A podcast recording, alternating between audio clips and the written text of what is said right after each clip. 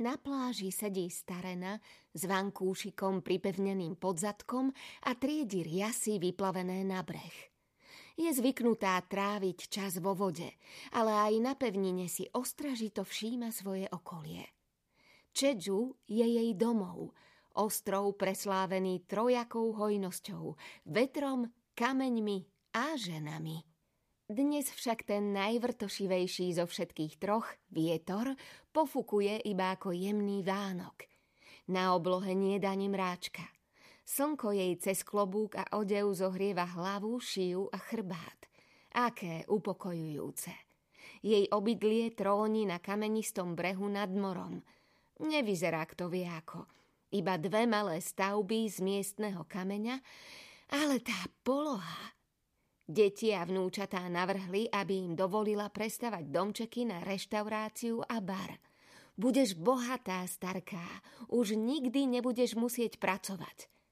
Jedna zo susediek vyhovela mladšej generácii a z jej domova je teraz penzión a talianská reštaurácia na Jong Sukinej pláži v jej rodnej dedine.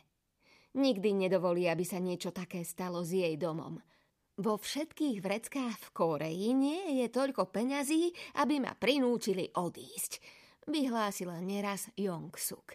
Ako by aj mohla. Jej dom je hniezdo, v ktorom ukrýva radosť, smiech, smútok a žiaľ svojho života. Nepracuje na pláži sama.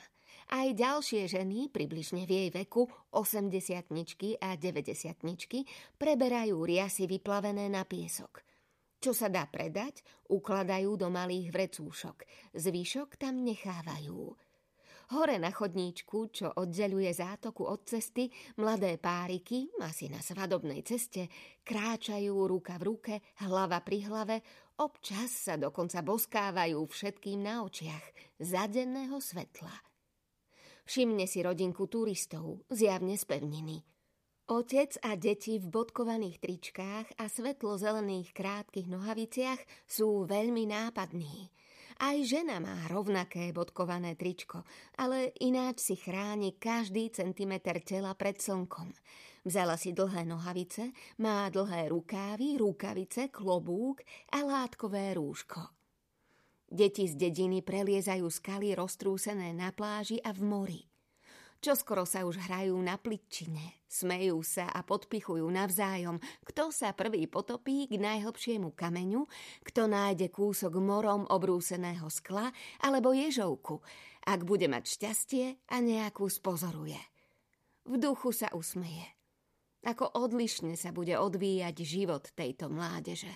Všimne si aj ďalších ľudí, niektorí sa ani nepokúšajú potláčať zvedavosť, čo na ňu zízajú, kým neprenesú pohľad na iné stareny na pobreží.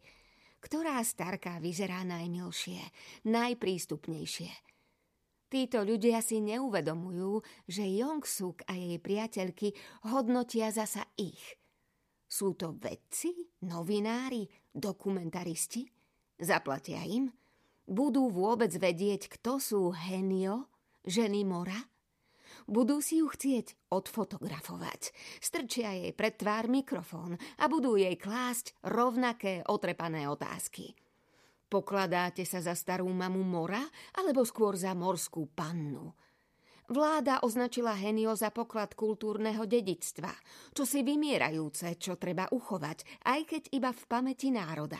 Aké to je byť medzi poslednými z posledných? Ak sú to vedci, budú sa chcieť zhovárať o čedudskej matrifokálnej kultúre a začnú vysvetľovať, nie je to matriarchát, je to skôr spoločnosť zameraná na ženy. Potom začnú sondovať. Naozaj ste boli hlavou domácnosti? Dávali ste manželovi vreckové? Často jej nejaká mladá žena položí otázku, ktorú Jongsuk počúvala celý život. Je lepšie byť mužom alebo ženou? Na čokoľvek sa pýtajú, vždy odpovie to isté. Bola som najlepšia Henio. Najradšej to zakončí takto. Keď však návštevník nalieha, Jongsuk nevrlo odsekne. Keď sa chcete o mne niečo dozvedieť, chodte do múzea Henio. Uvidíte tam moju fotografiu. Môžete si pozrieť video, čo o mne nakrútili. Ak sa napriek tomu nemajú na odchod, je ešte ráznejšia. Dajte mi pokoj, mám robotu. Odpoveď väčšinou závisí od jej momentálneho fyzického rozpoloženia. Dnes jasne svieti slnko, voda sa ligoce a ona cíti v kostiach, hoci iba sedí na brehu, nadnášanie mora – príliv, čo jej masíruje boľavé svaly, chlad, čo ju obopne a stlmí pálenie v klboch a tak dovolí, aby si ju fotografovali. Dokonca si vyhrnie okraj klobúka, aby jej jeden mladík videl lepšie do tváre.